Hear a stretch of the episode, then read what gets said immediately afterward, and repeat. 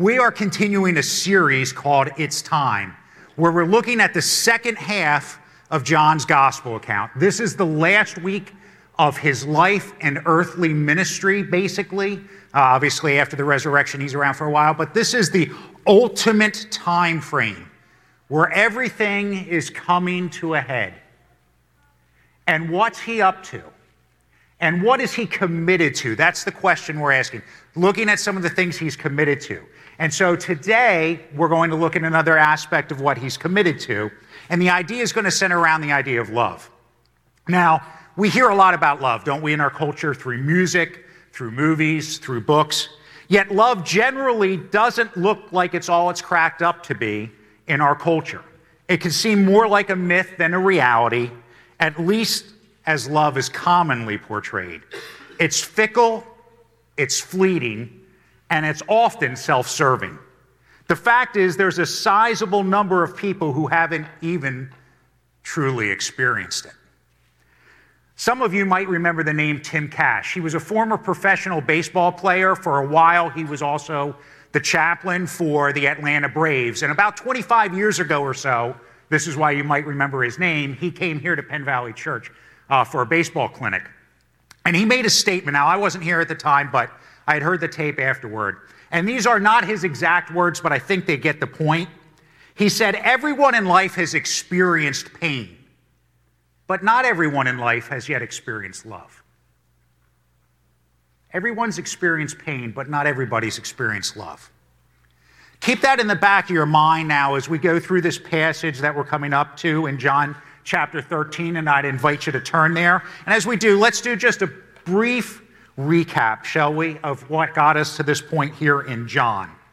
So John's gospel account is really built around the number 7 in a lot of ways. There are 7 miracles that he records, and there are 7 I am statements. And here they are, just for your reference. He frames his gospel account of the life of Jesus to point us to who this Jesus is that he has followed now for some time, so that we might believe. That's what he's going to say at the end of the book. We'll get to that in a few weeks. But he frames it around these 7 miracles and 7 I am's because he wants to establish for us that Jesus is in fact the long-awaited Messiah. He's the rescuer.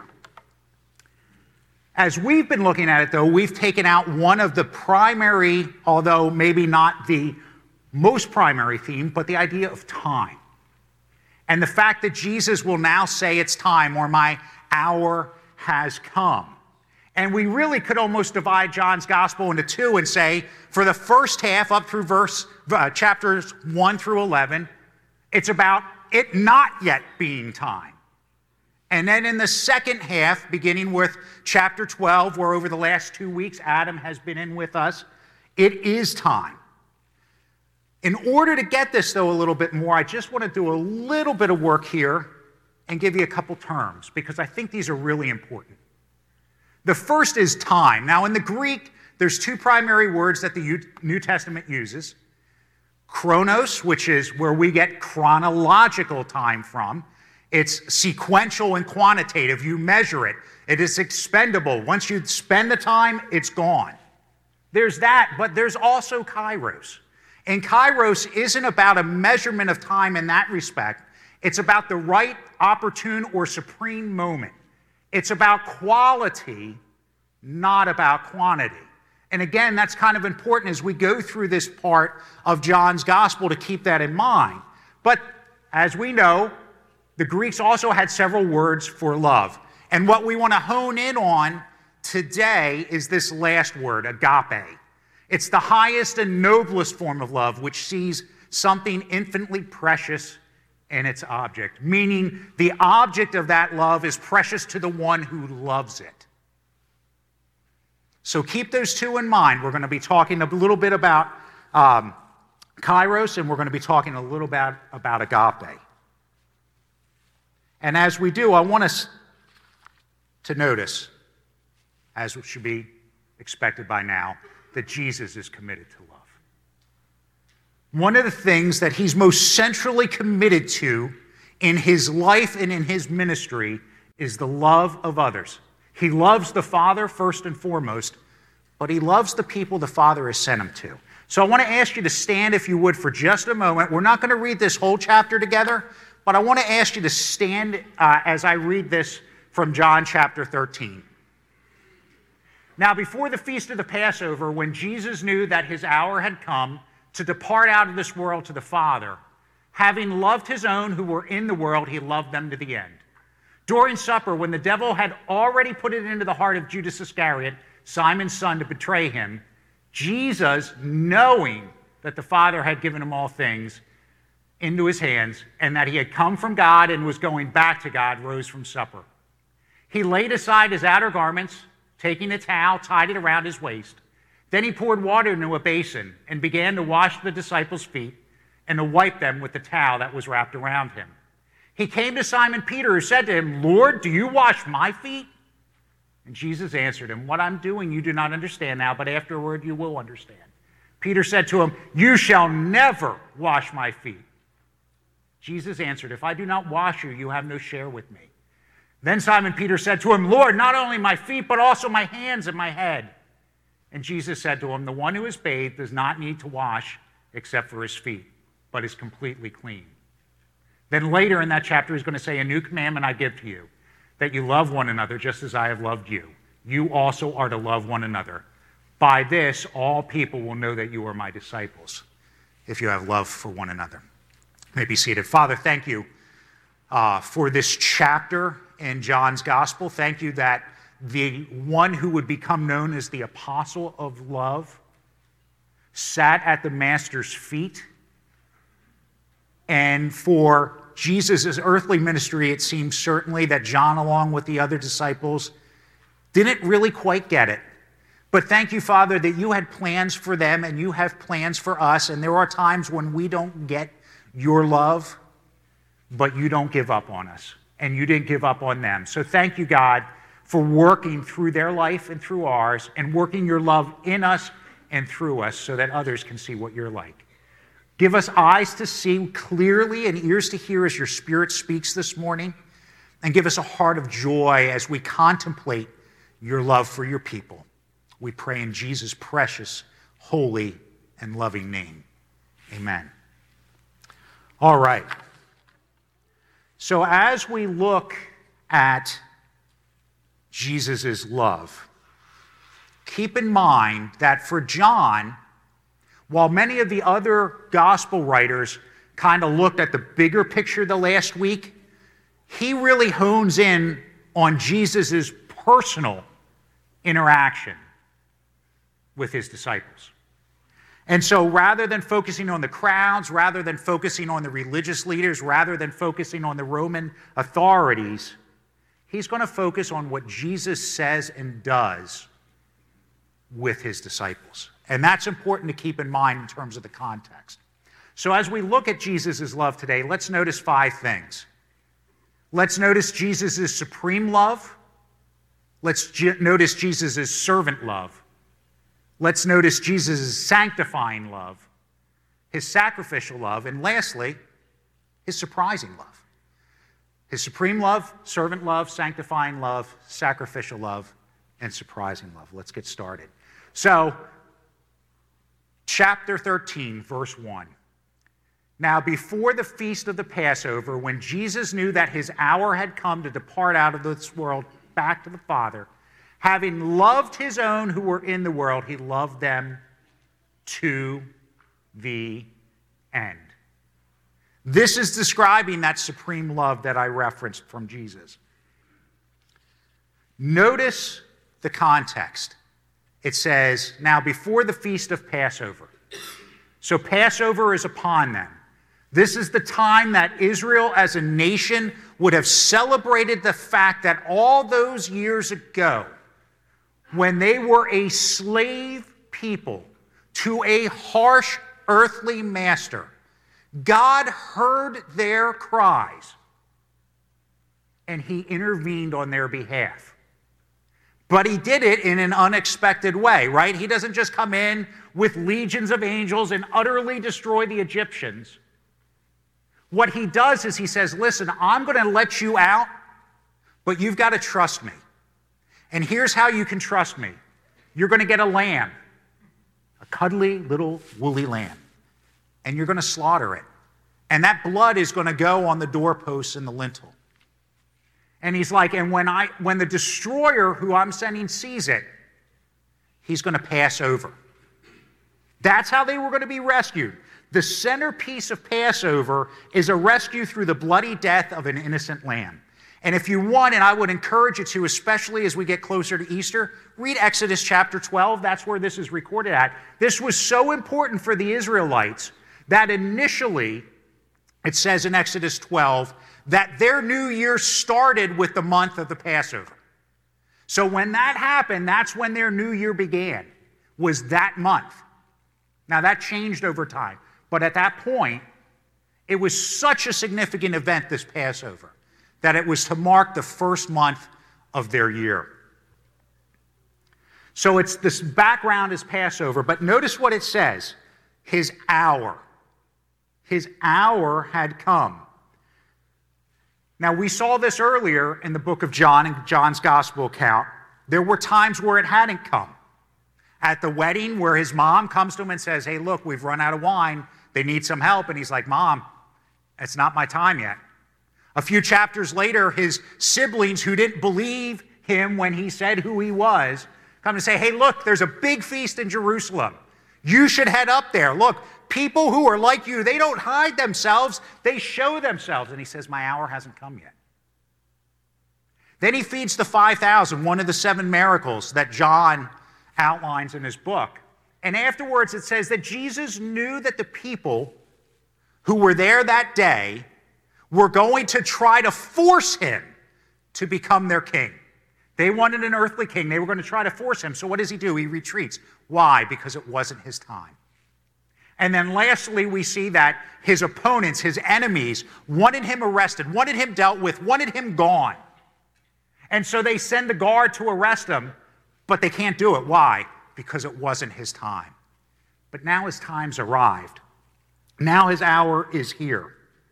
And what he stood back from before, he's now embracing. And what does that look like? And I want to ask you a question, a personal question, not for you to give an answer out loud, but just to think about.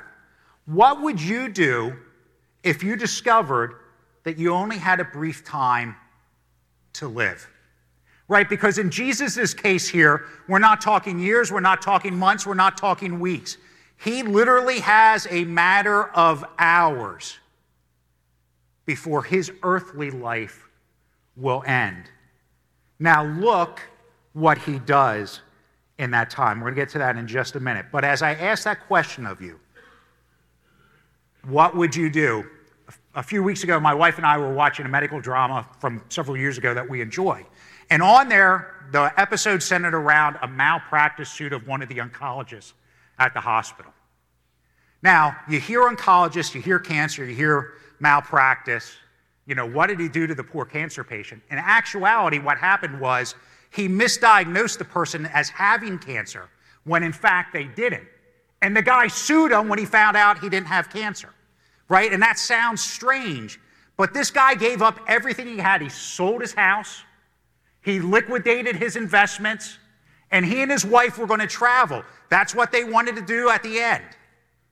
So now he's without a home. He's without a job, right? Why? Because he thought his time was coming to an end. And I suspect most people in the world today, if they heard that they only had an abbreviated period of time to live, would probably do something similar. Maybe not quite liquidate everything, but they would have a list of things they'd want to do. Well, Jesus has something he's going to do, but it's not going to be a bucket list the way we think of it. Right? What does he do? It says he loves his followers, his disciples, to the end. He says, you know what? I don't have much time left. I'm going to invest what I have left in making sure they understand God's love. My love for them. That's what he's going to do here. And it's so... There's two words that get combined here in this sentence. The word love is a form of agape, and the word to the end is the Greek word telos, which literally means to the end. But it could mean to the extreme, it could mean to the end of his life, it could mean to the end of time. And the question is, which is it? And the answer is yes. It's all those, right? It doesn't have to be just one. Jesus is going to love them to the end of his earthly life. Jesus is also going to love them to the end of time. And Jesus is also going to give every fiber of his being in love for them. You know, when our kids were young, and I think most of you probably have had a similar experience, you'd ask them, how much do you love me? Right? And they'd stretch out the arms. I love you this much. They try to show the biggest way they possibly can, right? Which is a great example because their Heavenly Father sent a son who stretched out his arms like this, right? But they try to quantify for you how much they love you. Jesus is showing his followers here and reminding them just how much they love him. And when our kids were younger, we used the Jesus Storybook Bible most every night. And in there it says that he loved his children with a never-stopping, never-giving-up, unbreaking, always and forever love. That's what it looks like to love to the end, right? And it's what Paul goes after in Romans chapter 8, where he says, "Who will separate us from the love of Christ? For I am sure that neither death, nor life, nor angels, nor rulers, nor things present, nor things to come, nor powers, nor height, nor depth, nor anything else in all of creation will be able to separate us from the love of God in Christ Jesus, our Lord." So just to make sure they understand, he says nothing in all of creation. He's like, I'm going to cover everything because Jesus really does, in fact, have a never-stopping, never-giving-up unbreaking, always and forever love. And that's the first thing that he's showing here to us, his supreme love. But secondly, he's going to show us his servant love. During supper, when the devil had already put into the heart of Judas Iscariot, Simon's son, to betray him, Jesus, knowing that the Father had given all things into his hands and that he had come from God and was going back to God, rose from supper. He laid aside his outer garments and taking a towel, tied it around his waist. Then he poured water into a basin and began to wash the disciples' feet and to wipe them with the towel that was wrapped around him. So it's the Passover. And during the Passover, what would commonly happen is the husband or one of the heads of the household during the Passover meal would stand up and he would recount how God rescued his people. So maybe, though we don't know this for sure, but maybe when Jesus stands up here, that's what the disciples were expecting. But that's not at all what they got. In fact, what was coming was something they could not imagine or expect. You see, because feet washing, as you might imagine, especially back then, was considered the most menial of menial tasks. In fact, under Jewish law, not the Old Testament, but the law that had been developed over time by Jewish authorities, it forbid people who had servants who were Jewish to make those servants wash anybody's feet because it was considered so humiliating. And yet, here's Jesus washing their feet. See, if you wouldn't expect a servant to do it who is Jewish, you certainly wouldn't expect the master to do it, right? Can you imagine you show up at an Amazon warehouse and there's Jeff Bezos on the forklift or on the line putting things into a box, right? You wouldn't expect that. You don't go to the White House, oh, and there's the president, he's cleaning the toilets today. No, that doesn't happen, right? Too important, right? But Jesus is pointing something out to us. Have you ever had to do something that you felt was beneath you? That you felt, hey, I shouldn't have to do this, whatever this is. Jesus is showing us that his kingdom is a lot different than the kingdoms of this world, than the mindset and worldview of this world. You see, he had already humbled himself at the very beginning of John's gospel. John says in chapter 1 that the Word became flesh and dwelt among us. That's his recap of Christmas. That God came in human form. He already condescended. He already humbled himself. And yet at the end of his life, he's going to do it even further. In this particular case, he's going to strip off his outer garments. He's going to be in his skimpies. All right? He's going to be bare-chested, bare-legged, and he's going to wrap a towel around himself. And he's going to go around to all 12, and that's important, we'll get back to that, all 12 disciples, and he's going to wash their feet. You see, what Jesus is showing them and us is that Christian love always serves, and that there is no act of service that's beneath the Christian. Christian love serves, and there's no act of service that's beneath the Christian. So we've looked at his supreme love, we've looked at his servant love. Now we're getting really into the heart of the passage. Let's look at his sanctifying love. And here we come, okay? He's begun washing feet, and he comes around to Peter. Oh, Peter. If you're familiar with him, right, you realize that just like with a lot of men, Peter suffers from thinking, or saying before thinking, right? Kids today get hand, foot, and mouth. He just had foot and mouth disease, right? Because he's like, oh, no, Jesus, you can't do this, right? He believes what's happening is wrong, that Jesus shouldn't be putting himself in this position, and frankly, this isn't the first time this has happened with Peter. If you look in Matthew 16, I'm not asking you to turn there, but if you read that at some point, it says that Jesus tells his followers that he is going to die. And Peter takes him aside, and this is literally what it says, and began to rebuke him, saying, "Far be it from you, Lord." Now notice, in that passage in Matthew and that passage here, he refers to Jesus in both cases as Lord, and then immediately says no. Two things that don't go together, right?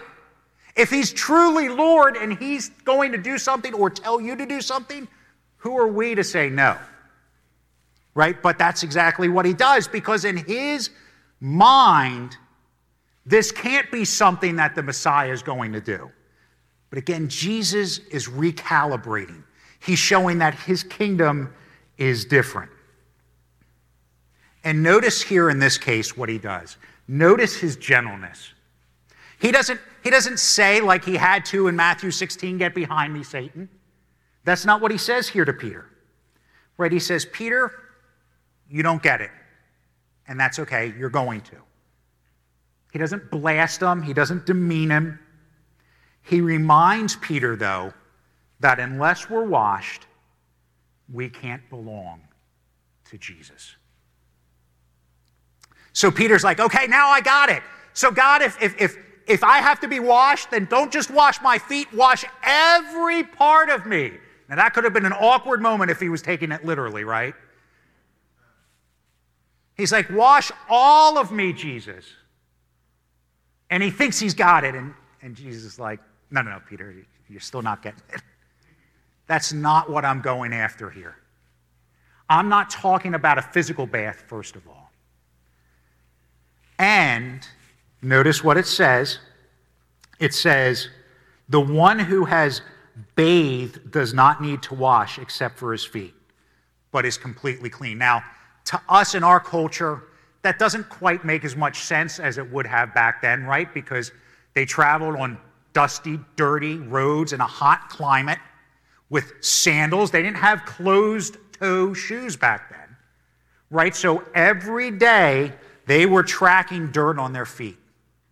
And Jesus is saying, look, I've cleaned you. Though he's going to say not all of you, but I've cleaned you. But even a person who has bathed needs to wash their feet. There's grime and gunk that comes from this life and the fact that we still remain sinners that needs to be addressed. Jesus is telling his disciples and us that what we need is for his daily cleansing. That originally started with a full bath. It started being immersed, as the old hymn says, underneath the cleansing flood. But now it's turned to him dealing with the issues of sin in our daily life. You see, it could be tempting to think, all right, I've come to faith in Jesus, and now I'll just deal with this stuff. I can handle these small things. And Jesus says, no, you can't. No, you can't. You need me as much for this daily cleansing as you did when I originally saved you. That's what he's saying. You need to wash your feet. You need to be sanctified. You need to deal with the daily dirt in your life. If I don't justify you and if I don't sanctify you, you can't have any part with me.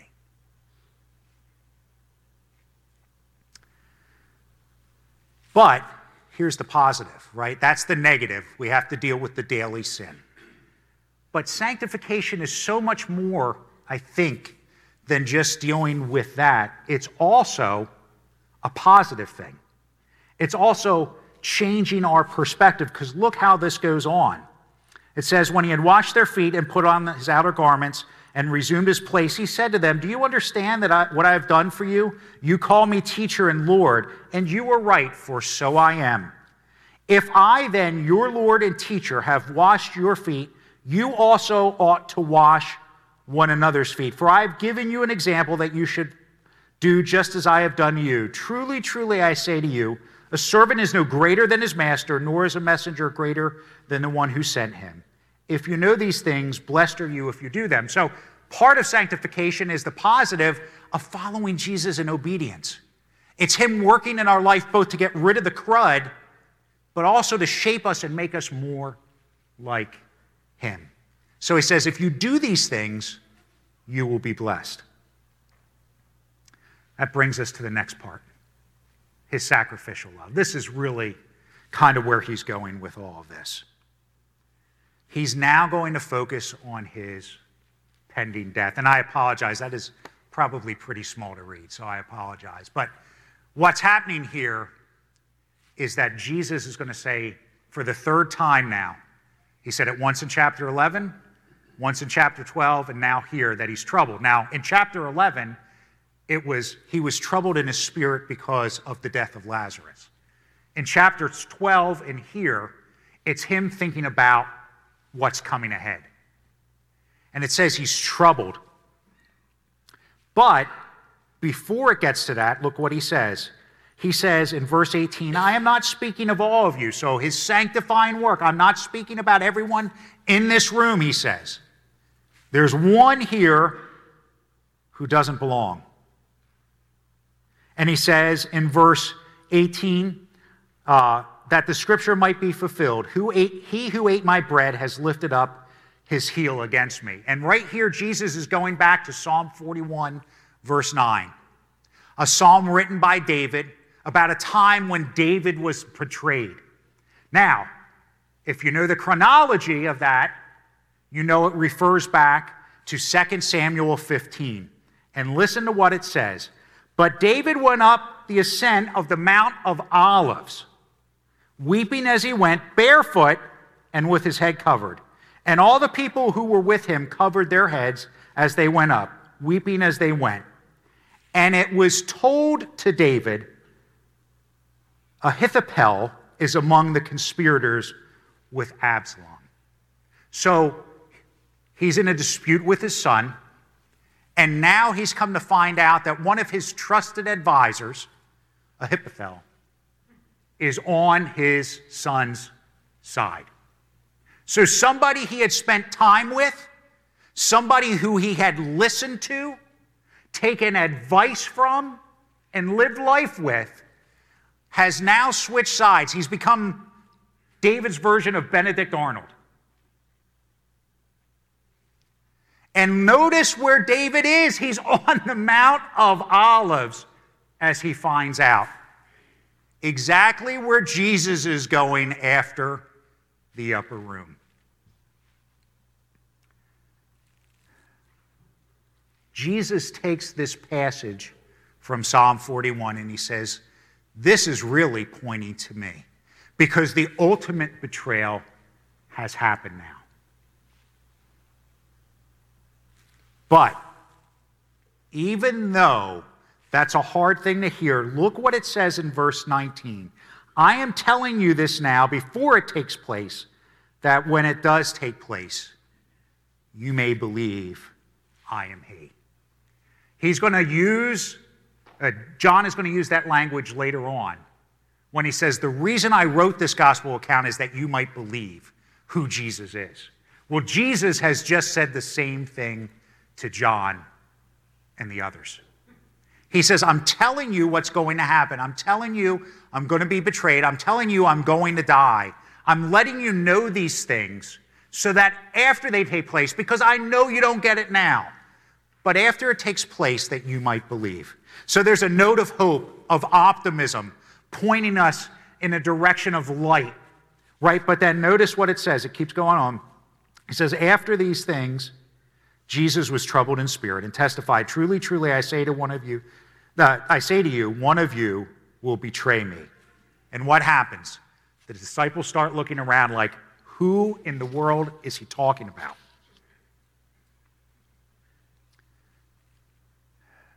As that passage goes on, we see that Peter motions to John and says, find out who he's talking about.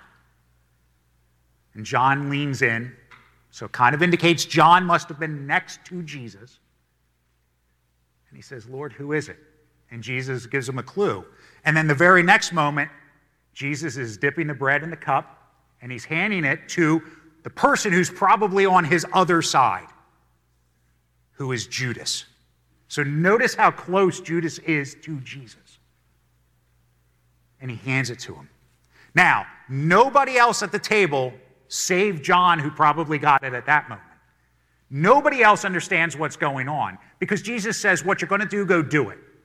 And everybody else thinks, oh, well, he's sending them out to get further provisions, or he's sending out to give gifts to the poor, you know, as part of the Passover celebration.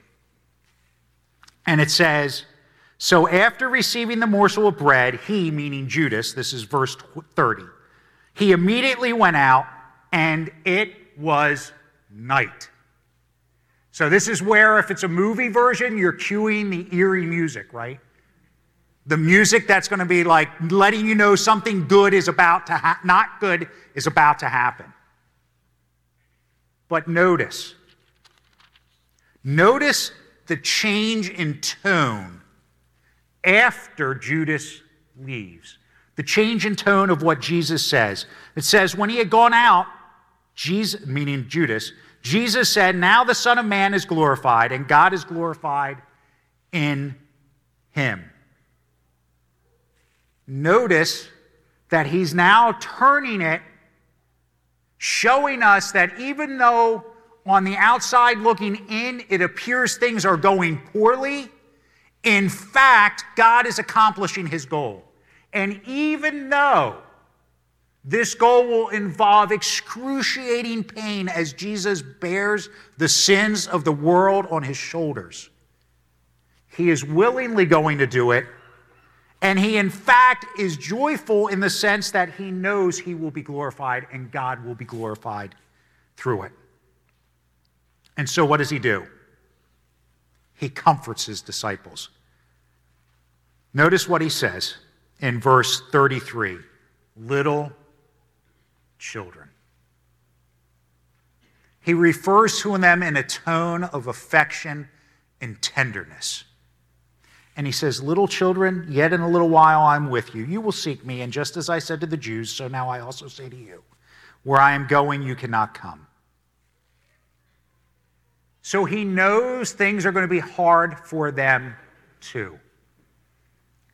And he addresses them with this tenderness. And what you would expect to come next would be something like we hear at the end of Matthew's gospel. And don't worry, I'm with you always, even to the end of the age. And even though that's true, that's not what Jesus says here. Look how he comforts them. Look what he says to them. Verse 34, a new commandment I give to you, that you love one another. Just as I have loved you, you also are to love one another.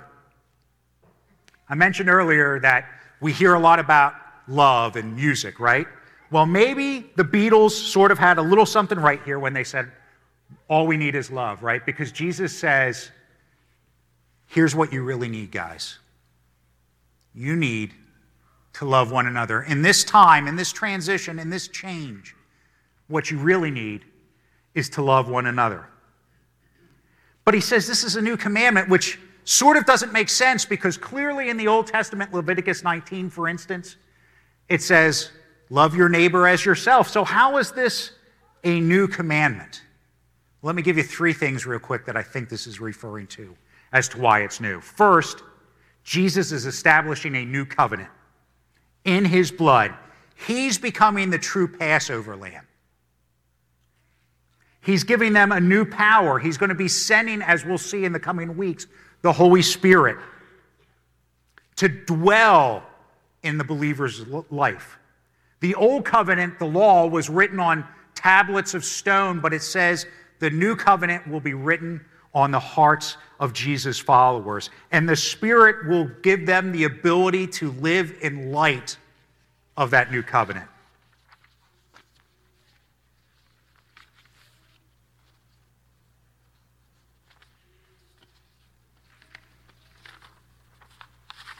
And lastly, he's setting a new example of how he loved his followers during his earthly ministry. Right? He said just a few moments ago, a few verses before, I've set an example for you. The love, though it isn't only important for the disciples, but for those who would hear the message, the disciples will carry one day. Right? Look how it finishes. In that section, by this all people will know that you are my disciples, if you love one another, right?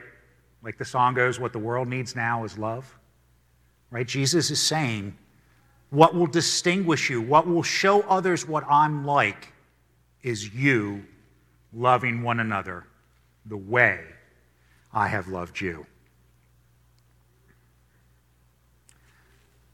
Like we tend to think, right, that signs and wonders, miracles, healings, gifts, all those things that we see throughout the Word, right? That's surely going to be what draws somebody to Christ.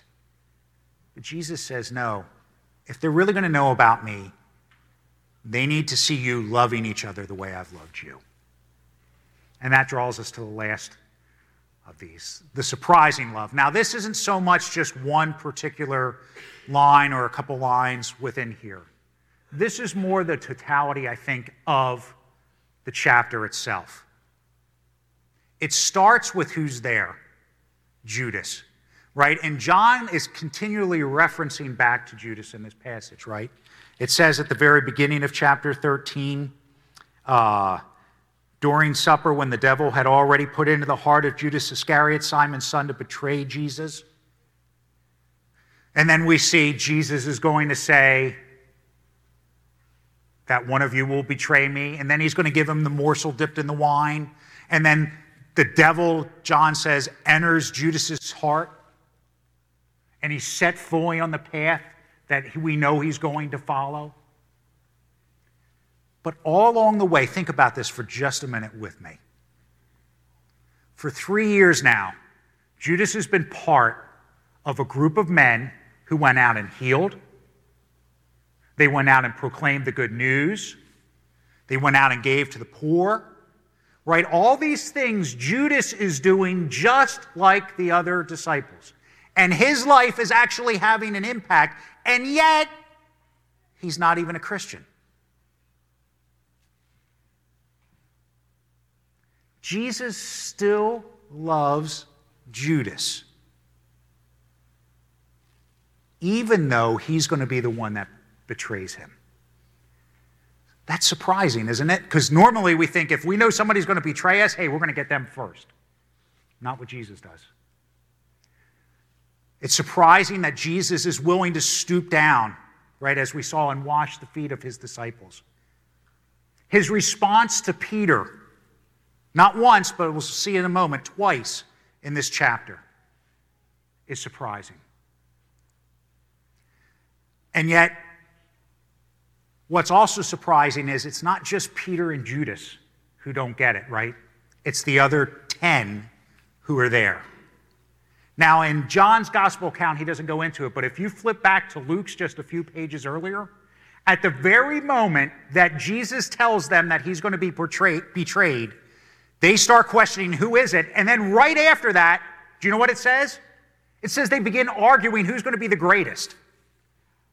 Right? They go from who would do this to Jesus to like, hey, I think it's got to be me who's going to be number one, right? Their heart isn't any more aligned with Jesus at that moment than Peter's. And yet notice Jesus patiently loving them. If you've ever listened to sermons on this passage, you'll notice there's a great variation generally in how it's handled. Some will say, notice the humility of Jesus. He served the 12 in spite of who he is. Some will say, notice the patience of Jesus. He served the 12 in spite of who they were.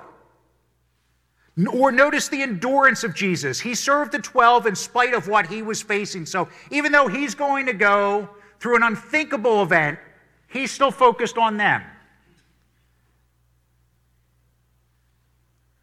When I thought of this passage, here's what I thought of, and this is what I want to share as we close in here. Most of you, I think, probably know Galatians 5:22. Even if you might not know the exact reference, like if you couldn't say it offhand, you'll know it as soon as I start to say it. For the fruit of the Spirit is love, joy, peace, patience, kindness, goodness, faithfulness, gentleness, and self-control. Why would I think of that passage in relation to John 13? Because in John 13, Jesus is showing the point that I think Paul is making in Galatians 5:22. Notice in that verse, Paul does not say the fruits, plural, of the Spirit. He says the fruit, singular, of the Spirit. What he's really saying is you either have them all or you don't have them at all. If they're either all there or they're not there at all. You can't say I love but not be self-controlled. You can't say you have patience but you don't have goodness. All of them are interwoven together, and that's exactly what we're seeing here in John 13. Jesus is demonstrating for us the fruit of the Spirit. Right now, obviously, the easy one to see is love, right? Because the bookends of the chapter are, he loved them to the end, a new commandment I give to you that you love one another just as I've loved you. But if you dig deeper, and we can't go into it very much, but you'll notice, I think, the other fruit in this context, such as when he transitions, right, from saying he's distressed in his soul to when Judas goes out and he says, I'm going to be glorified, right? You see joy in Jesus in the midst of a difficult situation. You see patience as he deals with Judas, as he deals with Peter, and as he deals with the other 10. You see tenderness as he refers to them as little children, right? He's showing all of these connected together as they're meant to be, and as the Spirit produces in someone who truly is following Jesus Christ. So what does this look like? What does this mean for us? I'm going to give you four things. First, check the time. How do we respond? How is it that we get to the point of loving others the way Jesus loves us? First, we need to check the time, right? We've been talking about time this entire time. We use timers and alarms for all sorts of things, to get up in the morning, to make sure we're to work on time, to make sure that something we're baking in the oven doesn't turn out completely black, right? We use timers when we have an important meeting coming up, right? Time is important. Check the time, but don't check it in terms of your watch. Like, how long is this guy going to go on for? No, don't do that. That's not what I'm asking for, right?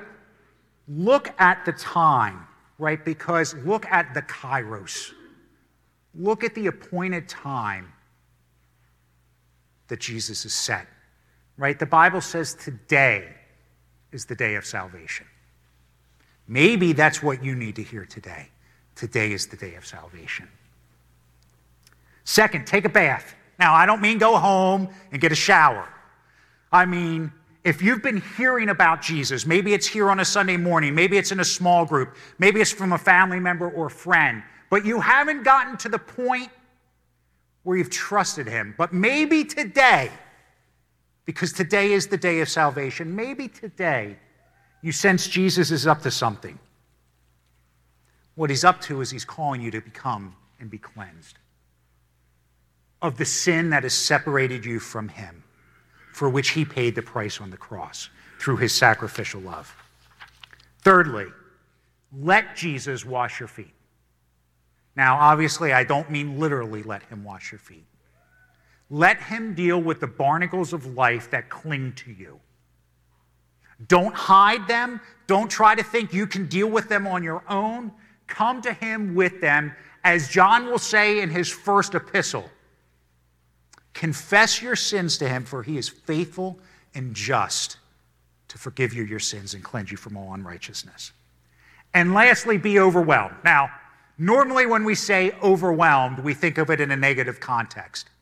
What I mean here, though, is be overwhelmed by Jesus' surprising love for you.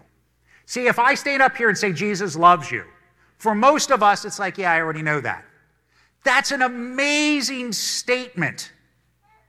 That he loves you, the one who was his enemy, the one who defied him at every turn and lived life on your own terms. He loves you. That should be shocking. Let that shocking, surprising love of Jesus overwhelm you today. And here's where we're going to conclude. You might have noticed, and this was intentional, that the last 3 verses of chapter 13 I haven't touched yet. Here's why. We know the story of Peter, right? He's impulsive, but generally he's pretty loyal. Yet at the end of this chapter, we're going to see that Jesus tells him when Peter's like, I want to come with you, I will die for you. Jesus says, really? Because before the cock crows, you're going to deny me 3 times. And then that ends the chapter, right?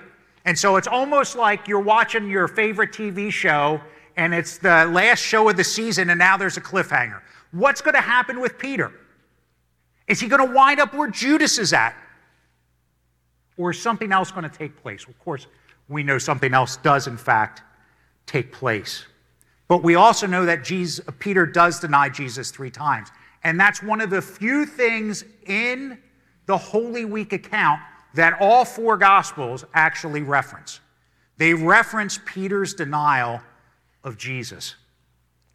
In fact, in Luke's account, what happens after he denies him, it says that Jesus and Peter lock eyes on Jesus' way out from the show trial that he's had with the Jewish leaders.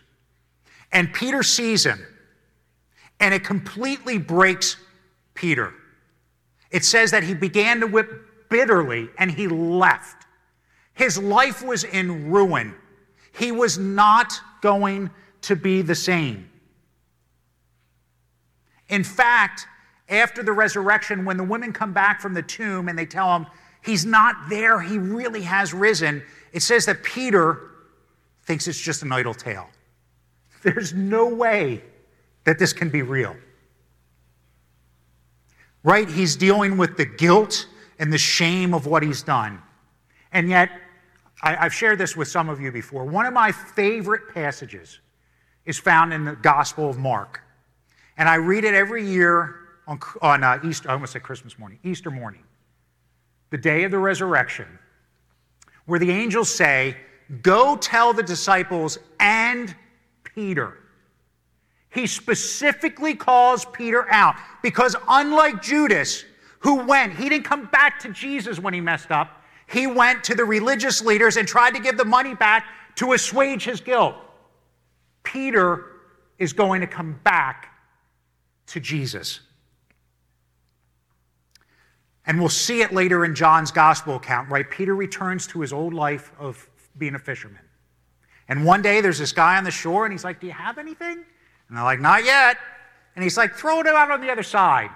And all of a sudden there's all these fish. And Peter knows immediately, that's Jesus. And he jumps out of the boat, right? And he swims to shore. And there's Jesus waiting for him. Right? It's such a beautiful picture.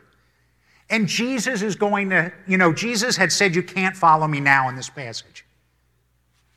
At the end of the gospel account, he's going to say to Peter, follow me. Right? He's going to give him that second chance. Now look, there are certain passages all of us have that are favorites and mean a lot to us because of the personal experiences we've gone through.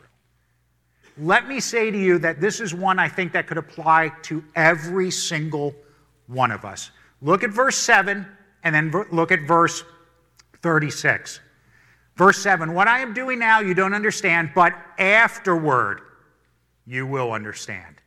And then where I am going you cannot follow me, but you will follow afterward. Now some of your translations use a different word than afterward, but it's the same idea. What a beautiful word to be found in the text of Scripture. We get an afterword. Our sins, our mistakes, our constant, at times, turning from Jesus, there's an opportunity for an afterword where he does not reject us, where he does not say, it's been too many times, Jason, but where he lovingly embraces us again. Peter got to experience that because of the type of love that Jesus has. The same love he has for you and me. Let's pray. God, overwhelm us today with your love for us. Overwhelm us in the areas of our life, God, where we haven't surrendered, where we've done our own thing, areas we've tried to keep hidden, areas, God, where we've been struggling and are ashamed and feel guilty, but haven't come to you about. Jesus, I pray that we would find that place of afterward that Peter did all those years ago. And that finding that we would be freshly infused with your love, a love both for you, for each other, and for those around us. That we might be lifted up in spirit, encouraged and strengthened, because you never change and your love never changes. Thank you, Jesus, for that incredible love, for giving it to us when we are so unlovable, so undeserving, yet you chose to set your love upon us. Help us to go in that love today, God. Help us to be mindful of the time. Help us to come to you with our feet that need to be washed. And help us to be overwhelmed in your surprising love, I pray. In your precious and holy and loving name, Jesus. Amen.